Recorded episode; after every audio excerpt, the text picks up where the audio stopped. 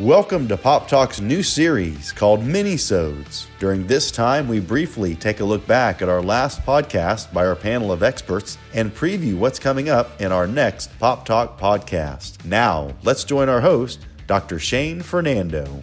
Welcome back to Pop Talk and a brand new year, twenty twenty-two. Uh, this is the the first episode of the year.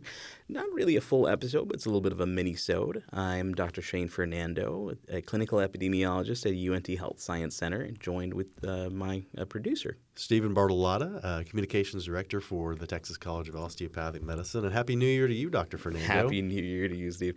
So we just wanted to talk a little bit about what's on everyone's mind, what's on the news, what's pretty much everywhere uh, we look. Omicron. It is. It's everywhere. And again, um, you know, when you – it's almost like we're back in twenty twenty again almost uh, when you think about it. But uh, it's another variant. Um, it's it's another thing that people have to be aware of. They have to be cognizant of it. It's not something that you can just ignore and hope it's going to go away. Uh, it, it just doesn't work like that. Will it, will it subside? Eventually, I'm sure it will. But uh, for people who are concerned, for people who – maybe are, are worried about their children. Uh, school is starting back up this week. I know my kids That's are right. back to school this week. There's a lot of stuff that people don't know about, and, and, and I think you can help fill them in on some of those things and give them good guidance, because that's, I think, in this day and age, and everyone's heard it, everyone knows about it, about information, uh, what to believe, what not to believe, what sources to believe, what sources not to believe. It's, it's overwhelming. Uh, so we're going to try and cut through some of that today. Yeah, we're going to talk about um, where this came from, where it's going, what it might look like for a lot of people. So we know that it started in South Africa for the most part. It it, it spread very, very quickly. This particular variant is highly infectious. We know that it's anywhere between seventeen to forty times more infectious than the other variants. And um, it spread like wildfire throughout Europe and Asia now, and uh, it's now in our neck of the woods and has become the dominant variant in the United States. I suppose there you've heard in the news that, oh, this is not so bad. This is a mild variant. This is not too bad. We're fine. Yes and no. So I think um, something that's not really clear to a lot of people that is, even though it is a milder strain, that's actually among those who are vaccinated. So if you're unvaccinated, it's still pretty bad. It's still coronavirus. Um, it still gives you similar symptoms. Some of the hallmarks of Omicron, it gives your sore throat. That's one of the clear ones. It's a upper respiratory infectious uh, variant, so really targets the, the upper respiratory area. Um, that is actually of particular concern among kids, because a lot of kids have a lot of problems with the upper respiratory area, and they um, may not be vaccinated. So that's why we're seeing a large increase in the number of hospitalizations in children. This variant is a, very infectious. It's going through some of the vaccines. Um, Johnson and Johnson, if you've had a single dose, uh, it's ineffective. If you have two shots of Pfizer or Moderna, it's blunting um, the the risk of getting Omicron uh, by around sixty to seventy percent, which is not bad. But once mm-hmm. you get the booster, it bumps it up to over eighty percent. That's pretty great. Having that uh, level of protection is a very strong strong practice to uh, to adhere to. And um, go ahead. I was going to ask, and because yeah. you, you, you said something that I think maybe is kind of lost uh, in so much of the talk. Mm-hmm. And you know, you hear the variants, the Delta, the Omicron, the uh, the Alpha, and I go back to, you just said it's still coronavirus. Yes. Let's go back to where it all began to almost two years ago, which oh, is boy. hard to believe, but yeah. it's still the baseline coronavirus. Um, yes, it's the SARS-C o V two. It yeah. is still that. It, walk people through just kind of, you know, let's go back to the beginning when this all unfolded. I think people maybe have just uh, maybe forgotten, because there's so much that has happened. It's, while we laugh and say it's, it feels like twenty twenty again, it, there is so much that has gone on since. Yeah. Really March of twenty twenty, when it became uh, prevalent in everyone's lives here in the United States and That's around right. the world. Shutdowns, yeah. But just coronavirus itself, give us a little bit of a background on it in general, uh, just so people can know and, and maybe have some, you know, wonder, what is this coronavirus? You know, we've heard so much about it, but right. let's go back from the beginning and, and what is it? Sure. So coronaviruses are actually a class of virus. It's um, it's spherical in shape, so it looks like a little ball, and it's got these little spikes on it. And it, if you look at it through a microscope, it looks like a sun with a, uh, a corona effect, which is where the name comes from. Um, there are plenty of coronaviruses in the wild, but this particular one started giving a lot of trouble because of its highly infectious nature and its ability to send people into organ failure, particularly lung failure. Right? Um, whenever a virus invades someone, infects someone, there is a chance for it to mutate. So what what do we mean by mutations? Everything in nature adapts to whatever environment it's in. So if you're thinking about, um, actually, if you just think about human beings, when we go in in the sun, we darken a little bit, right? It's our defense mechanism against the sun. Uh, it's the same kind of idea with the virus. It doesn't know any better. It's going to go into a, a human body, a human host, and change a little bit to do better for itself. Right, that's that's its mm-hmm. drive. Uh, it's not re- it's not a thinking thing, of course, but uh, it's just its nature. So every time it jumps in from one person to another, it changes slightly.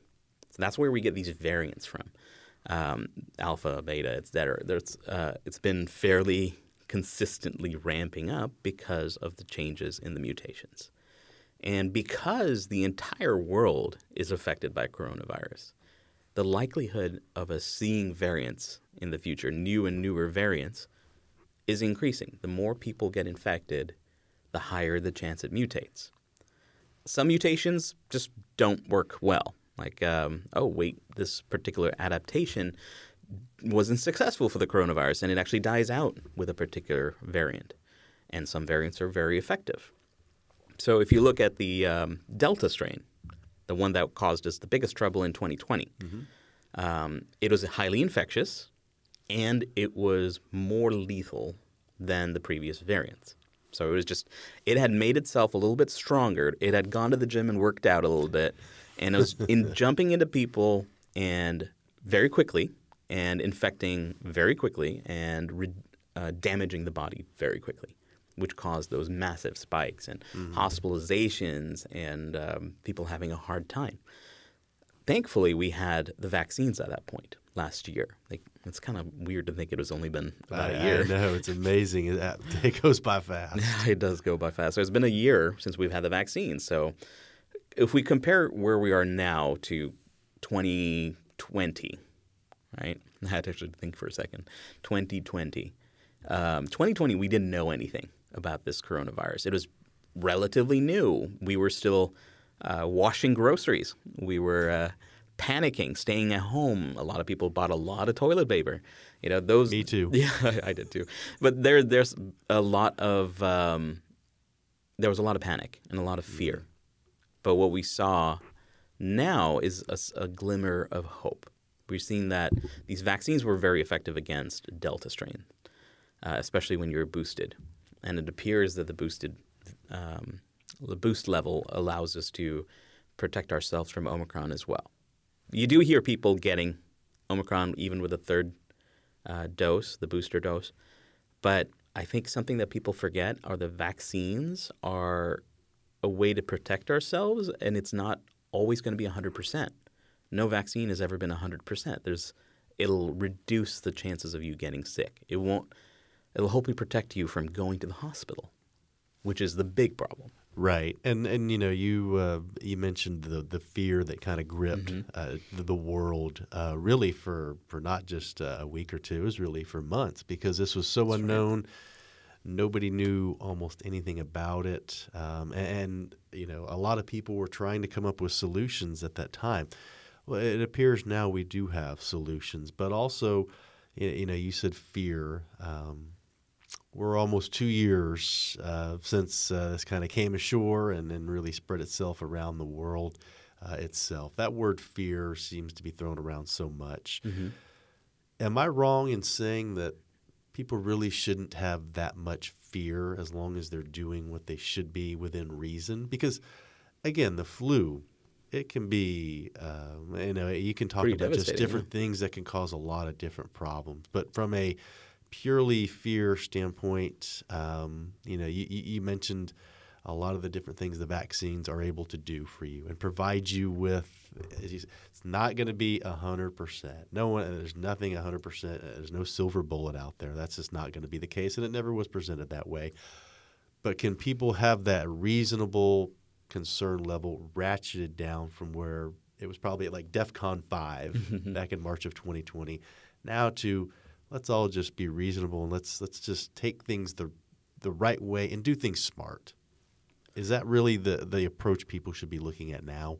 I think so. I mean, um, when I look at um, the effects of Omicron, we're seeing mostly sore throats among those who are vaccinated. So if you are masking still, if you're vaccinated and boosted, and avoiding really large crowds of unknown variables, like a lot of people that you may not know who may be exposing themselves, you should really be living in a, a state of fear or a severe worry. Uh, you are doing what you need to do to keep yourself safe as well as you can. What um, a parent here, uh, mm-hmm. you know, asking the question for I think what a lot of people would be wondering, school starting back up. Um, some people have children under five. Uh, vaccines aren't available to that. I'm one of those. What would you tell parents uh, of, of younger kids, of infants, of toddlers? Uh, what are some things they can do to to help uh, protect those uh, really uh, the youngest of the young out there? That's a great question, and I've heard that a lot because uh, it's been on a lot of people's minds. There are a lot of vulnerable people in our families. Um, the best way to protect your under five, the ones who cannot get vaccinated, or if you're immune compromised, a, ch- a child that has a condition that might put them more at risk from COVID, um, is to make sure that everyone around them is vaccinated. So if you're creating this protective bubble around you know, your kid, you're going to do better. You're reducing the chances of them being infected. Now, when they go to school, that's going to be tough, right? Right. Especially when they're little, it's really hard to tell a three-year-old, oh, you need to wear this mask for whatever reason, and they won't fully understand the reason why. I mean, even harder when you go even younger, but mm-hmm. it's it's going to be a challenge. I think talking to them, making it a fun little game. Um, what, what I found uh, was very interesting is like using – Uh, a mask that's very colorful and, and fun and uh, related to their favorite. Maybe let them create one of themselves. Yes, that's a great idea. Actually, that's a fantastic idea. So have them uh, take some ownership and have some fun thinking yeah. it. And you know, uh, you know, you mentioned uh, daycares and mm-hmm. places like that. I sort of joke, you know, we've we've had a couple of our kids go through daycare and they're now in the school aged now, but I, I just would oftentimes joke and say, coronavirus had to start at a daycare. I mean, that's yeah. where, that's where all great viruses begin because uh, as soon as we start up, you know, with our youngest again, uh, we come home with the runny nose yeah. and all the different things. But again, those are those are real concerns that uh, parents, hey, we're Absolutely. Not physicians, we don't know, and, yeah. and that's kind of the question that I think a lot of people goes, I don't know. Uh, Is this really just a runny nose or yeah. is this Omicron or is this something else? Yeah. Uh, what would you tell people, you know, I've got a runny nose or I've, you know, my uh, my four-year-old has a little bit of a cough. What advice would you tell them? Testing? I go to the, go to the – some people are going to maybe an extreme and going to the E R. Well, what would you tell them to do in that cir- in that circumstance? Definitely don't go to the E R. Um, the E R is not the place to get tested. Uh, they are the place to go when you are sick. Right, and we've seen a lot of uh, E Rs get overwhelmed yeah. because of it. Uh, so definitely don't. Uh, and I know the lines for the free testing are out the door and mm-hmm. for miles. Right, it's it's a hard thing to get a P C R test uh, right now, just because there's a long wait for the free tests. Um, there are over-the-counter options you can find if you can find them. Those are also hard to find, like the Abbott, Binax, Ellume, et cetera. Um, I know that um, the administration is trying to send out um, new at-home testing, mm-hmm. hopefully this month. Um, that would be great. I think that would help a lot of people, and help, and it's free, so that would help people um, financially as well as peace of mind. Mm-hmm. So what to do when you think your kid might be infected or exposed? So the first thing, if if your family is entirely vaccinated, um, just observe right away, right? Um, the guideline is looking for a couple of days, see if there are any symptoms that are developing. So if it's a runny nose, uh, if it's a sore throat, is a fever, it could be something like a flu. It could be a cold. It could be COVID. Best course of action, um, if you're unable to take your child into their pediatrician to uh, just get an assessment, is to do an at-home test. That would be the simplest thing to do. Those are quick. They take fifteen minutes, uh, and they're about twenty dollars. So that's not bad, especially if you want to have some peace of mind. Yeah. Not feasible for everybody, right? Um, best course of action for those who are unable to do any of that is to just make sure your child is taken care of. The little ones are, you have to observe very carefully to make sure that their upper respiratory system is not getting uh, too much trouble. If they're having difficulty breathing, you should go to the hospital. That's absolutely true. You're listening to Pop Talk. Doctor Shane Fernando, Stephen Bartolotta, glad you're with us here as we uh, discuss hey, the uh, the relevant topic of the day, and that's Omicron, and that's uh, the coronavirus continuing its spread across the United States uh, as we talk a little bit about what some things to do, uh, some things to watch out for. You mentioned, uh, you know, with the younger kids, uh, especially at uh, three, four, five years old, Um, observe, uh, watch them. What would you tell parents not to do uh, if they fear that, okay, I think they have coronavirus, in terms of, uh, you know, maybe trying to give their child something, or uh, mm. you don't want to you don't want to try and play uh, play the role of a physician, or uh, just think, well, I heard or I saw this yeah. on uh, social media and this worked on so-and-so. What would you tell them not to do? That's actually a, a great point you bring up, Steve. Um, there's a lot of misinformation out there on what is a treatment and what is not a treatment. Uh, be very cautious. I know a lot of people say they want to do their own research. That's fine, but you have to know how to do that. Um, going to website, going to Facebook groups is not research. You have to look at peer-reviewed documents to see information as well as you can. And even then, believe me, it's tough. We teach our students here how to interpret those appropriately, because there's a lot of content out there, and you have to make sure that some papers are good papers, right? Uh, definitely avoid looking at recommendations from social media. I think that's been our biggest issue for the past two years is there's been a lot of misinformation, and probably longer yeah. uh, misinformation. I, I think for me it's been more evident, um, even more so with you know the pandemic. We've right. dealt with vaccine hesitation before, but um, this is a whole other level. Right. The the rise in sort of social media, and I kind of want to get your, your feedback on that. Sure. Because Um, at the same time, we're also teaching students here, uh, medical students, future physicians who will be going out, conducting research. They mm-hmm. will be uh, in the clinics themselves. Do you at all discuss, and I know you, you talked a little bit about peer review and how to how to get them to understand uh, how to read it and, and decipher it correctly. Yes.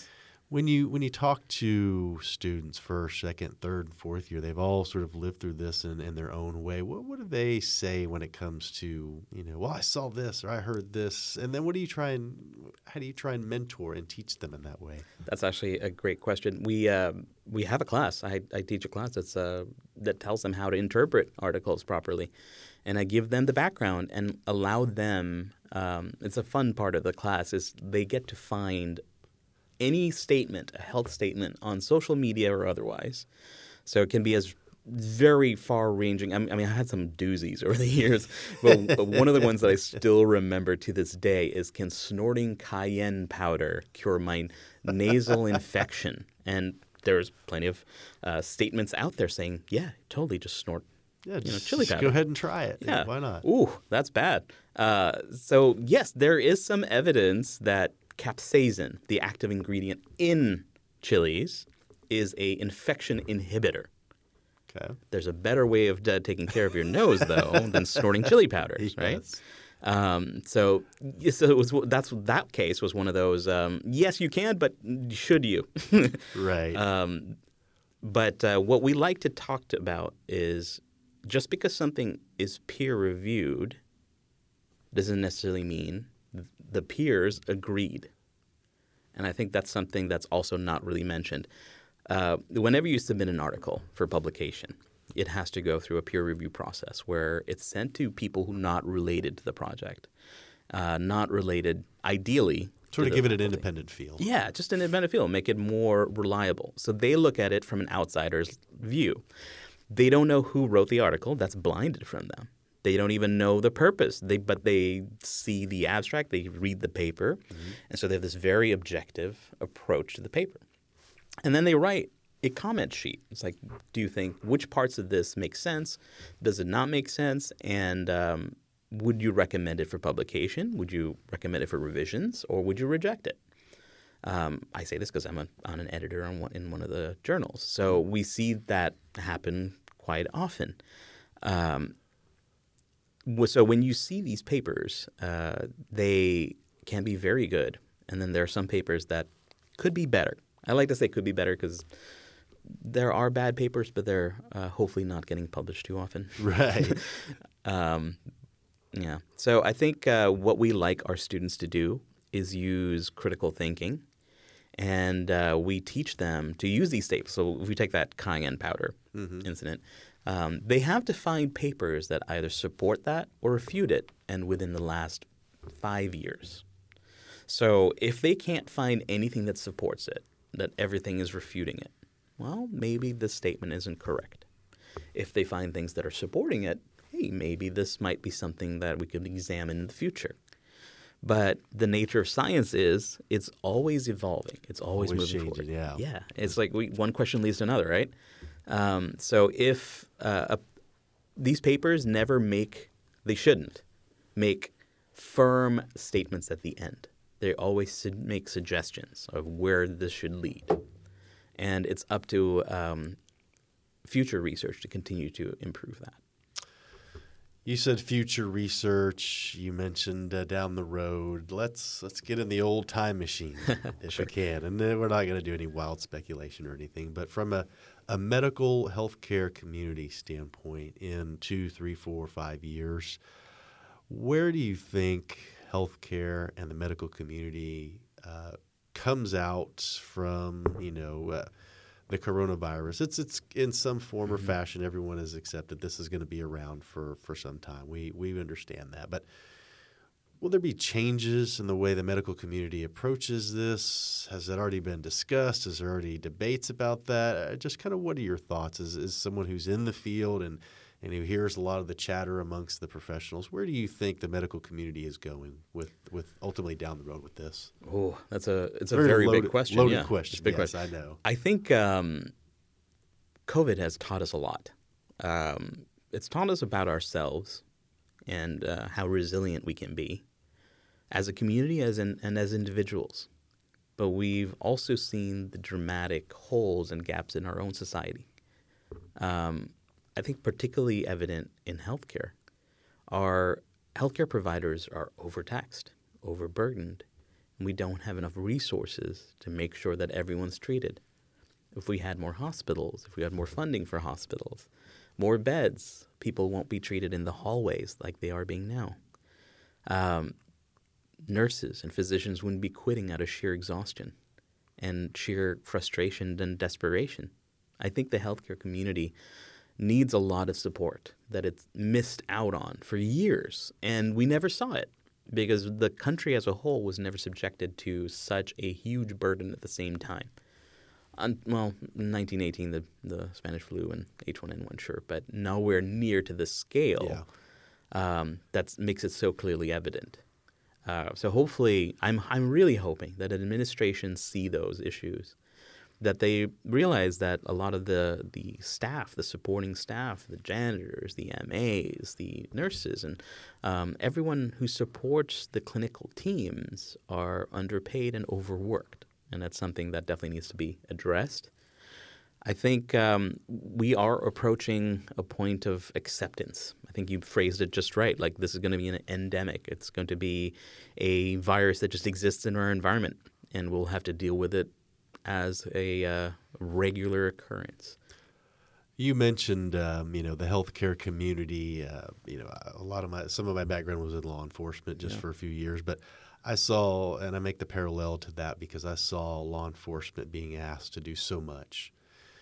They're asked to, you know, to take care of this, this, this, and this. So many of it, and they just kept piling up and piling yeah. up. And now, having been over in the uh, sort of the healthcare sphere and seeing everything that's piling up amongst the healthcare community just through the, this past years, how do you think, you know, those who have been in it for, for almost two years now, um, have you had a chance to visit with any of them and just kind of uh, you wish you could get them to decompress because they can't because they're so busy right now, but yeah. have you had a chance to visit with some of maybe your colleagues and just, you know, what has been this, this last two-year run? Is it, is it anything like this you ever expected to see in your entire career at all like this? Yeah, that's that's a great point. Um, I uh, have a lot of good friends and colleagues in uh, physicians and uh, other scientists, and at this point, they're all very tired. I think um, that's consistent, but Uh, they're marching on because um, everyone I know, and I can't speak obviously for the whole field, but everyone I know is passionately a physician or a nurse or an E M T um, because they want to be. And they came into this field because they want to serve people and to take care of people. So I see a lot of them just very, very tired, very drawn and almost a little bit defeated at times, but still with that spark of light in them that inspires me. I mean, I see that in my department. I mean, I'm in the pediatrics department, which is generally one of the happier departments uh, in the clinical field because you kind of have to be. Yeah. You're dealing with little kids. But even them, they're very tired. They are amazing caregivers, and they're giving their heart and their soul. And I can see how defeated they are sometimes when they right. – Uh, see a kid with COVID or um, just hear of another death, or it's just it's an impactful thing. They see it firsthand, and it's devastating. And I don't think any of us really expected to see this in our lifetime. I mean, myself as an epidemiologist, my whole focus is on diseases. And when I graduated, I thought, you know what? There is a probability that we're going to see one. Mm-hmm. I just hoped we never would. And I, and I know just like everybody else out there, we're all desperate for this to end. So I think that unified, um, getting people to work together to stop COVID is really what we need to do. Right. You know, you said, uh, you know, something pretty profound about just how tired um, the industry as a whole and just mm-hmm. healthcare exhausted. Communities, hospitals, clinics, you name it, anything involved with healthcare, they're exhausted. We're at a medical school. Mm-hmm. We've got over nine hundred students that are training to go into this field to be the reinforcements in a manner of speaking. They really are. Uh, how excited?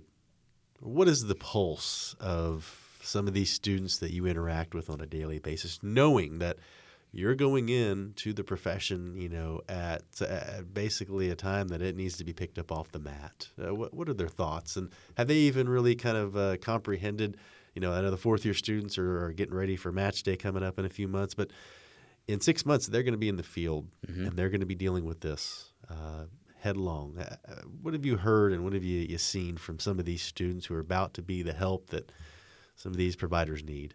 So we have a, a very diverse class every year, and um, so our fourth years, there are some that have thought about it and some or some kind of just putting it to the side because they don't want to think about right. it. Right. Um, I think some are, based on some of the conversations I've had, the general feeling that I can read is that it, um, it's, you know, that feeling in your stomach when you're about to ask out your crush for the first time when you're a kid. Right. The knot in your stomach. The knot in your stomach. Sweaty palms. Yeah. Uh, am I going to do this right? Exactly. Do I know what I'm doing? Yeah. Yeah, the anticipation, and a little mm-hmm. bit of nervousness, a little bit of fear, but also a little bit of a thrill, yep. right? Because you're you're excited, you're ready to dive in. Yep. But you're not sure how it goes. And I think that's really where they're at. Um, I'm proud of them. Because it is, they stuck to this program. They stuck to it. They they could have quit two years ago mm-hmm. when they saw this coming. I was like, well, I don't want, I've seen what happens in hospitals. I don't want to do that anymore. Yeah. yeah, they could have just bailed. But I'm proud of them. They didn't. They stood strong, and they're running headfirst into helping people. You think that'll be kind of one of the uh, things that might be written down the road decades later is, and, you know, I, I kind of wonder this myself, you know, and in twenty, thirty, forty years when people will look back on this. And, and I'd like it to be about resiliency, not about mm-hmm. just uh, all the different things that this happened and that happened. Do you feel like that is something that the medical community still has a chance to write the last word about is, you know, what, as hard a swing as we have taken and as much of a almost a knockout blow as it seemed for so many people, you know, the medical community, healthcare in itself was able to write the final chapter, and it's going to be a winner. You feel I, like that's something I that can so. be done?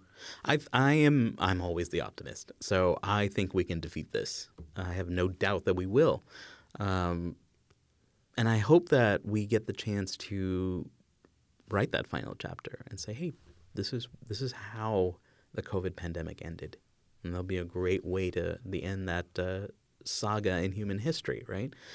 Um, I also think about everyone else in the community. I mean, it's not just um, at the when, at the beginning we heard healthcare workers being called heroes and frontline and all, but we forget all of the everyone around us, right? Mm-hmm. The the support staff. Those hospitals don't clean themselves. Yeah. Um, all those beds don't change themselves. Uh, yeah. Those are people who are exposed just as much as providers to this virus. And they're coming in, not being paid too much to do it, but they're doing it to make sure that there's a clean environment for people. That's amazing to me. Yeah, and none of them have to. You know, they don't have to. They, they can, can get a job anywhere they else. They could clearly go somewhere else. Absolutely. A, a less sort of scary environment. They don't mm-hmm. want to be around it. They could easily do it, but I think that speaks to the dedication. And again, kind of a little bit what I was uh, angling at was just these are people who, you know, it seems like now they're in it and they want to be in it mm-hmm. and they want to be there when this is over because they want to sort of have that, you know, at the end of a, of a, of a war, you know, at the end of World War Two, you had this ticker tape parade. They want to see that. And I think that's what people want to see too. I think they want to have that. And I don't know if there'll ever be that moment where you can declare victory ultimately, but I think there will be that time that comes, and hopefully it's very soon, that people are able to look at this and say, we beat it. We beat it. Yeah. We did it together, and it wasn't just, you know, one person who came up with this magic bullet. It was everybody. It was all the people, as you said, all the people who helped clean the hospital, all the people who helped make the food for the people who worked there. That's right. Yeah. Everyone across the board is going to be able to have that victory, uh, and I think that will be, you know, the most special moment for all of the healthcare community, and they need it, and they're they going really to need it. And I think that that'll be the sort of uh, exclamation point uh, when people can have that moment. I hope that um, the lessons we've learned in these years continue to rest in our mind, and that we actually take action on them, because I think that there's been a lot of injustice we've seen, a lot of poor practices that we can improve on. I mean, let's uh, hope that these lessons don't go unchallenged or unanswered. Hopefully we can look at them, learn from them, improve, and make the country better than the way we started at the beginning of this pandemic. Yeah, absolutely. And I think that's really what people have lost sight of. Mm-hmm. You know, it's it's you can't lose sight of what the ultimate goal has always been, and that is to keep people healthy. If you happen to have Omicron or whatever variant uh, is out there, we're trying to get you better. Yeah. You know, people are trying to get you better. That's the ultimate goal. Yes. Um, and through all the smoke and all the, uh, the things that have gone on, I think that's been completely lost. And that maybe is the most important side of it. Unfortunate side of it is, you know, everyone is here trying to help make people's lives better. We don't want you to yeah, die. We don't, want, we you don't want you to die. We don't want you to be in pain. We don't want anyone's loved one. No one wants that. Um, the results and the statistics are staggering. They speak for themselves. We don't need to, to pile on to that. But everyone is trying to make the community healthier, and that's the the goal that I think has been lost. Yes. This is this virus doesn't care what side of the political fence you're on. It nope. doesn't care how much money you make. It doesn't care where you live. It's it's everywhere, and it's our common enemy, really. Mm-hmm. Um, and I I want to reiterate what you just said. That's uh, we're wanting to protect our neighbors, our f- families, our loved ones, our neighborhoods, and that's why you hear us talk about all these recommendations about vaccinating, about masking, about social distancing. It's not to take away freedoms or t- to minimize your life or your choices, but it's to work alongside one another so we can return to a state of uh, pre two thousand, uh, twenty twenty, like uh, uh, two thousand eighteen would be fine. I mean, that's fine. I just don't want to continuously be thinking or hearing about COVID for the rest of our lives. No. And we can't get there without working together. No, I, I, I wholeheartedly agree with that. Um, as we finish up here on Pop Talk, as we talk uh, the beginning of the year, twenty twenty-two, um, you know, uh, it's as we've kind of joked a few times already, it's it's hard to imagine it's already been almost two years mm-hmm.